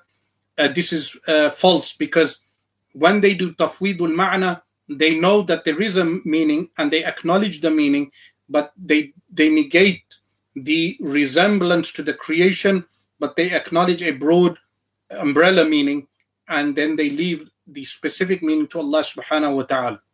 The fourth claim that the Asha'ira negate the divine attribute by doing ta'wil is incorrect also because the meaning of ta'wil is specifying without certainty, spe- specifying one of those meanings from the broad umbrella meaning when facing uh, heretical groups who misinterpret the divine attributes. So if you come in a meeting with a man who says God has physical hands, and then you, uh, the the scholar from the Asha'ira specifies one of the broader meanings from the meanings of uh, uh, Yadahu, from the the two hands of Allah subhanahu wa ta'ala. He, he specifies one of those two meanings. He does this ta'wil, not with certainty, but by ijtihad, as long as it falls into the valid meanings of that divine attribute. This is totally different to the Mu'tazila. The Mu'tazila denied all the attributes uh, as attributes. They denied the attributes as attributes. The Asha'ira do not negate uh, the divine attributes.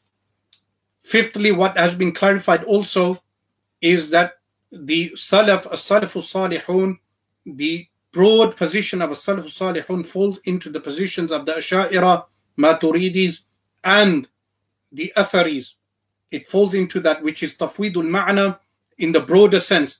Sometimes the, the Salaf would do specific interpretations, like Al Imam Ahmad's famous example of interpreting the arrival of Allah as being his divine command, or Al Imam Al Bukhari saying the dahak laughing of Allah is his divine uh, pleasure, his rida. There are uh, there are citations of ta'wil which were done by as-salaf salihun. But when they say ta'wil, it means specifying one of the broader meanings after negating the likeness of Allah subhanahu wa ta'ala to creation. Sixthly, what has been clarified is that the early Hanabila had a strand of Hanabila, a, a group, a minority group that were refuted by Abdul Rahman bin al Jawzi that they would forge hadith and forge narrations which the later pseudo Salafi movement and Ibn Taymiyyah would rely upon. And this was what influenced that strand of Wahhabism, different to Athari creed. The correct Athari creed is very similar to the Ashari school. The only difference is the Asharis elaborated on philosophical arguments to refute philosophy. So the Kalam books of the Asha'ira are filled with philosophy because they are refuting philosophy. In fact, Abu al-Abbas Ahmad bin Taymiyyah was more influenced by philosophy, like the example I gave of al-Hawadith, la awwala and so many other positions like fana'un nar, believing the extinct, ex, extinguishing of the hellfire, which some said Ibn Taymiyyah didn't hold, but you find Ibn Qayyim uh, mentioning the view in Hadi al-Arwah without refuting it.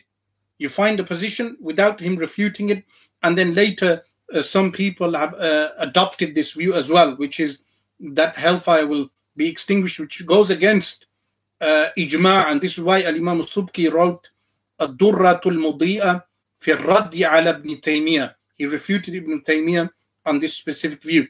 So, some of the early Hanabila they would forge hadith, place those hadith in the works of uh, the weaker works of hadith uh, of the later times, and some of the aqwal ascribed to the Salaf Salihun are incorrect, incorrectly ascribed to them.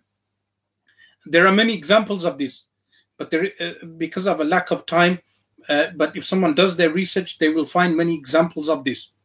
Seventhly, even the aqwal, the statements of Salafu Salihun that are authentically ascribed to them, there is a difference of understanding of those aqwal.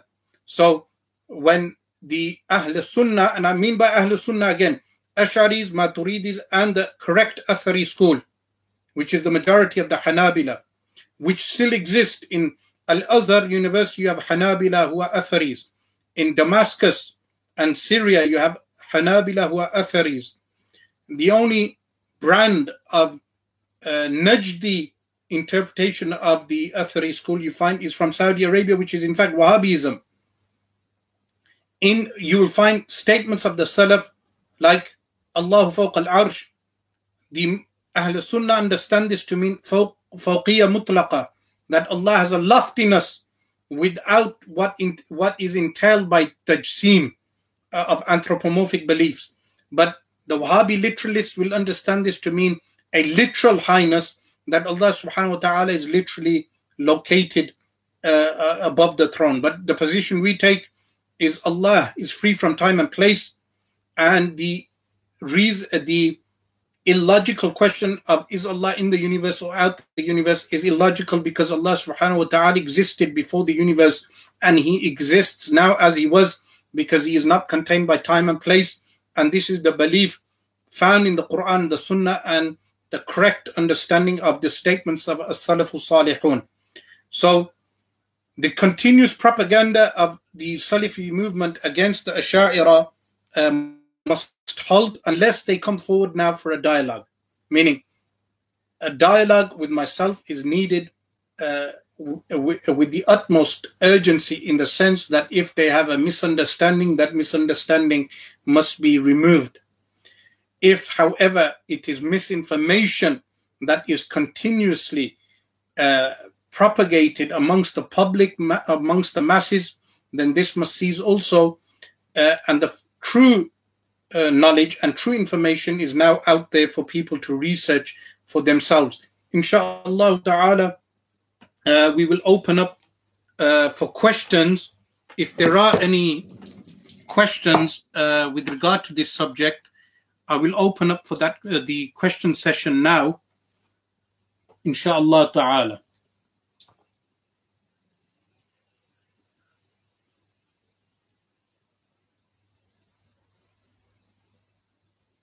Uh, a question Can Sheikh Asrar debate in Arabic?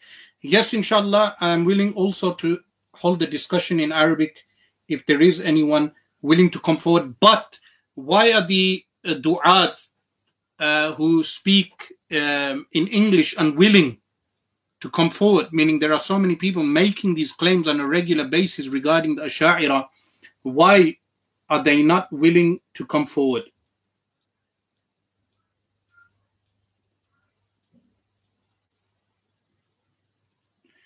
So again, the, the questions are coming in too quick, so I would have to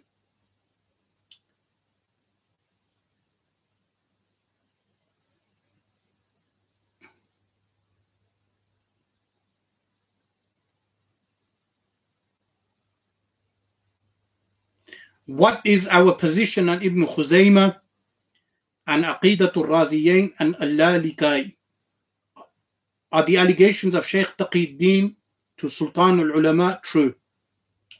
With regard to uh, Ibn Khuzaymah, his book Kitab al Tawheed, uh, Ibn Hajar al Asqalani ta'ala states this was a book which he wrote in his youth and which he later uh, regretted. Now, our position to that is these uh, type of books were compilations of hadith. Now, because they were compilations of hadith, uh, each hadith is analyzed and checked in terms of asanid. checked in terms of chains of narration.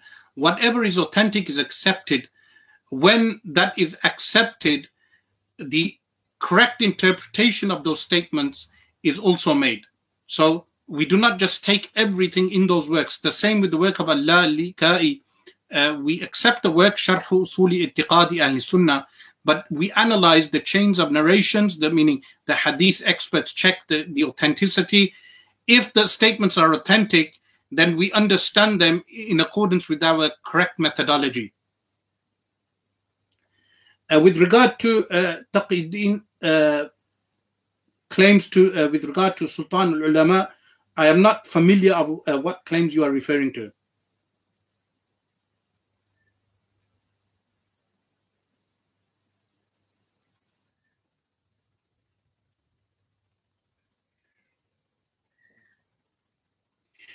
Even uh, Sheikh Ramadan al Bouti said Ibn Taymiyyah was not a Mujassim.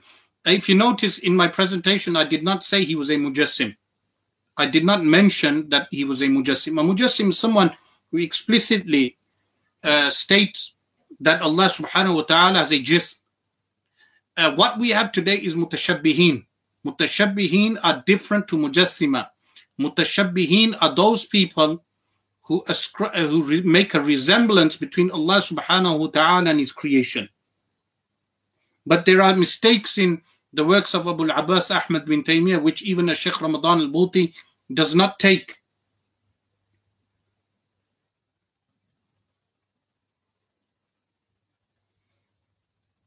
There is a question here. Could you please clarify the statement of Al-Imam al-Tirmidhi? Uh, which statement do you mean here?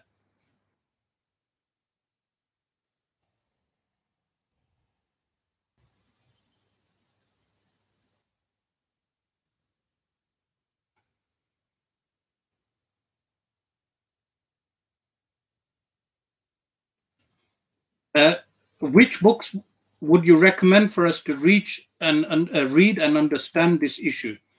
Uh, I would, uh, in the English language, uh, Sunni publications, SPubs, uh, not the Salafi SPubs, a Sunni SPubs from the Netherlands. They have numerous titles. If you go on their website, you will find numerous beneficial works.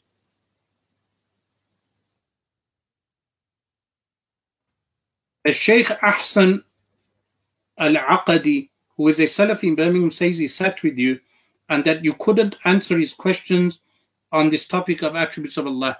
That is incorrect. His questions were answered. And if people are making the claim that my questions were unanswered, then they should come out on a live debate and discuss and show the public that I am unable to answer their questions instead of doing propaganda. This is what so many people are doing now propaganda and making false claims but when it comes to doing a live discussion, and now we have this means of doing live discussions through uh, Zoom and other social uh, other means of technology, it's very easy to have a live discussion. Come out and have a live discussion on the issue and demonstrate that I am, I am unable to answer these questions.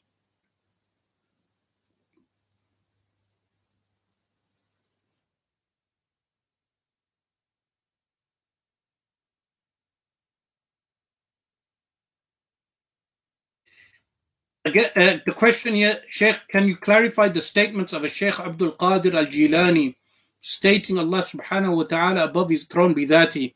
Again, the firstly, let's look at the statement of bidhati. Bidhati is a, is a claim uh, or a wording that is added on by later people. So Ibn Abi Zayd al Qayrawani in his Risala and Creed, he added this. Do we accept these additions? The answer is no. We stick to the what the Quran states and the Hadith states. So if one individual scholar or a few scholars add these statements, we do not accept this. We do not adopt it as creed. That if they say bidati, because these are additions that are added on later. The book you're referring to, Al-Ghunya li Talibi al-Haq, some people have claimed that the book is tampered. This is the counterclaim. But irrelevant to whether we say the, the book is tampered or not, we do not do taqleed of one individual scholars. And this is why I mentioned in the live stream that the pseudo Salafi movement, in fact, do more taqleed of individuals than those that they claim are doing taqleed, meaning the Asha'ira and others.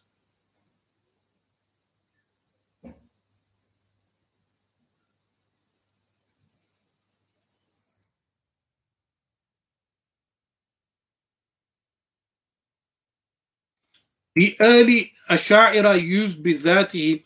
Uh, if they did, please uh, give citations for that regard. And even if they did, again, why is the taqleed, uh, blind conformity of passages fi- found in books?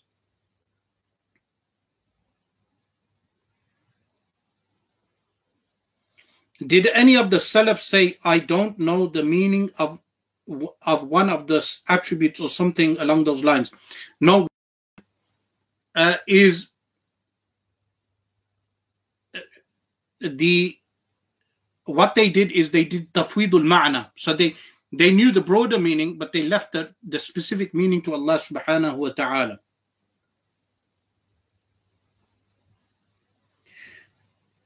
Sheikh Alauddin al-Bukhari called Ibn Taymiyyah a kafir. That's true, but uh, Alauddin al-Bukhari also did takfir of a Sheikh Muhyiddin ibn Arabi.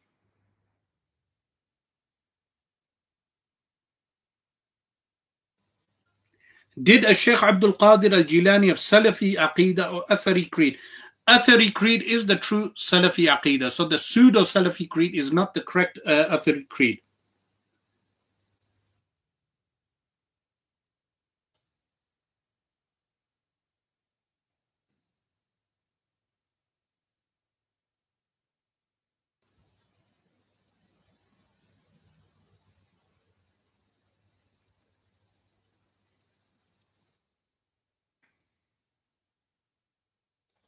Yes, it is true. Ibn Hajar al Haytami and Al Imam Subki both called Ibn Taymiyyah a deviant.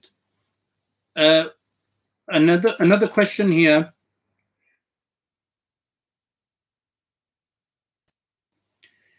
Did any of the Salaf say, I don't know? Uh, that one has been answered. When will Islam answers atheism be back in stock in a few weeks? What's the difference between Mujassima and Mushabbiha? Mujassima uh, say explicitly that Allah subhanahu wa ta'ala has a body, while Mushabbiha do not explicitly ascribe a body to Allah subhanahu wa ta'ala. What introduction to Kalam books? Uh, meaning, what book you should read? Maybe the Sunusi Creed is the first book you should start with. Sheikh Asrar did the Salafus, Salihun do Tafweedul Ma'na and is there any examples? There are numerous examples of tafidul ma'na if you check the works of the hadith.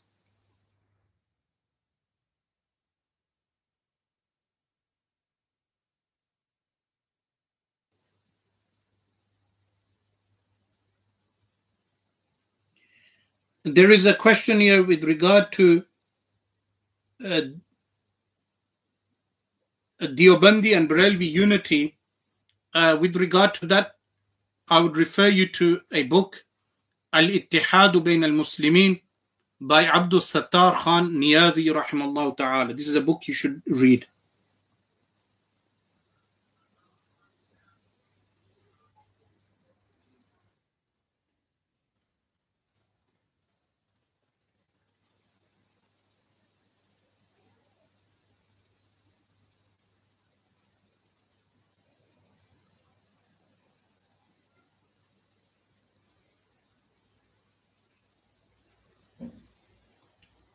Uh, someone asked, do you require a teacher to read Sunusi Creed? Yes, uh, you should always read these books with a teacher. Or can you read it on your own? If you do read it on your own and you cannot find a teacher, refer to my online lectures that you will find on the channel uh, explaining the Sunusi Creed in detail. And can you elaborate more on the Mujassima and Mushabbiha? Mujassima are those who say, uh, ascribe jism to Allah explicitly while Mushabbiha make a resemblance between Allah and the creation, but they do not explicitly ascribe a jism to Allah subhanahu wa ta'ala.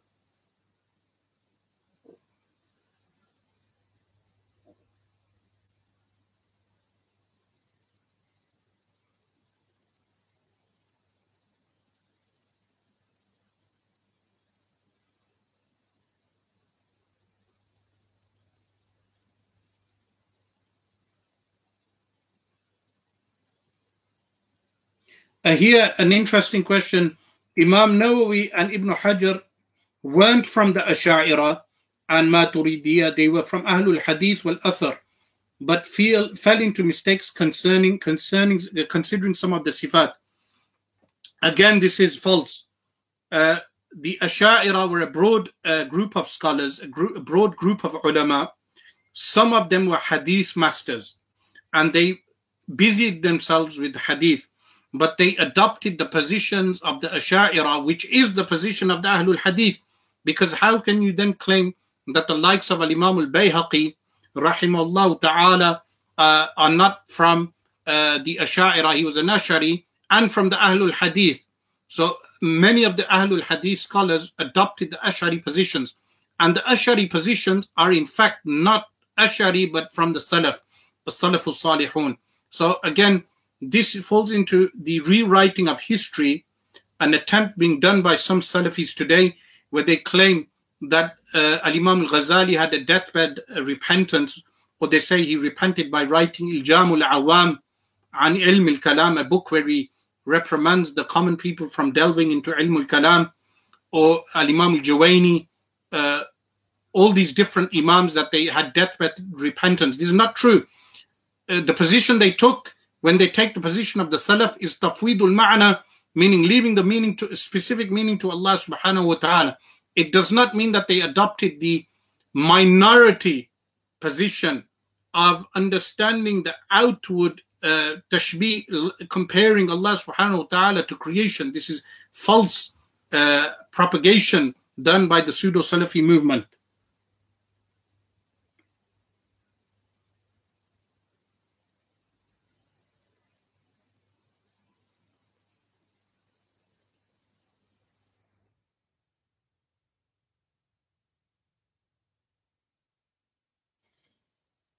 Someone says Ibn Taymiyyah said that Allah appeared to the Prophet ﷺ as a good looking young boy.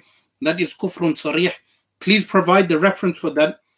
Uh, this narration was forged by some early Hanabila.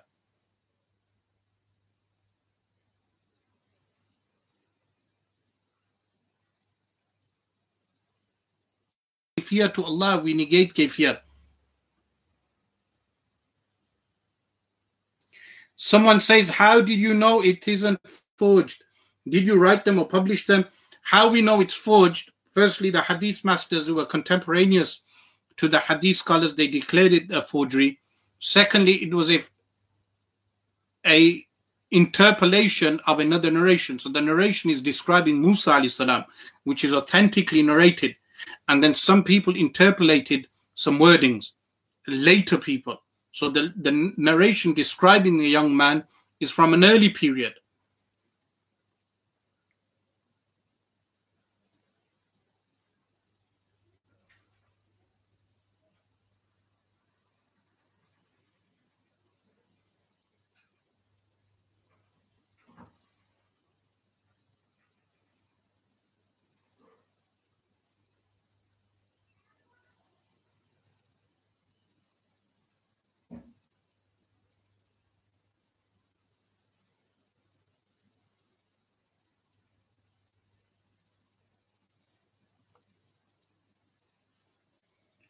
Okay, there's uh, many questions which are off topic, but I believe uh, many uh, of aspects uh, the subject have been touched.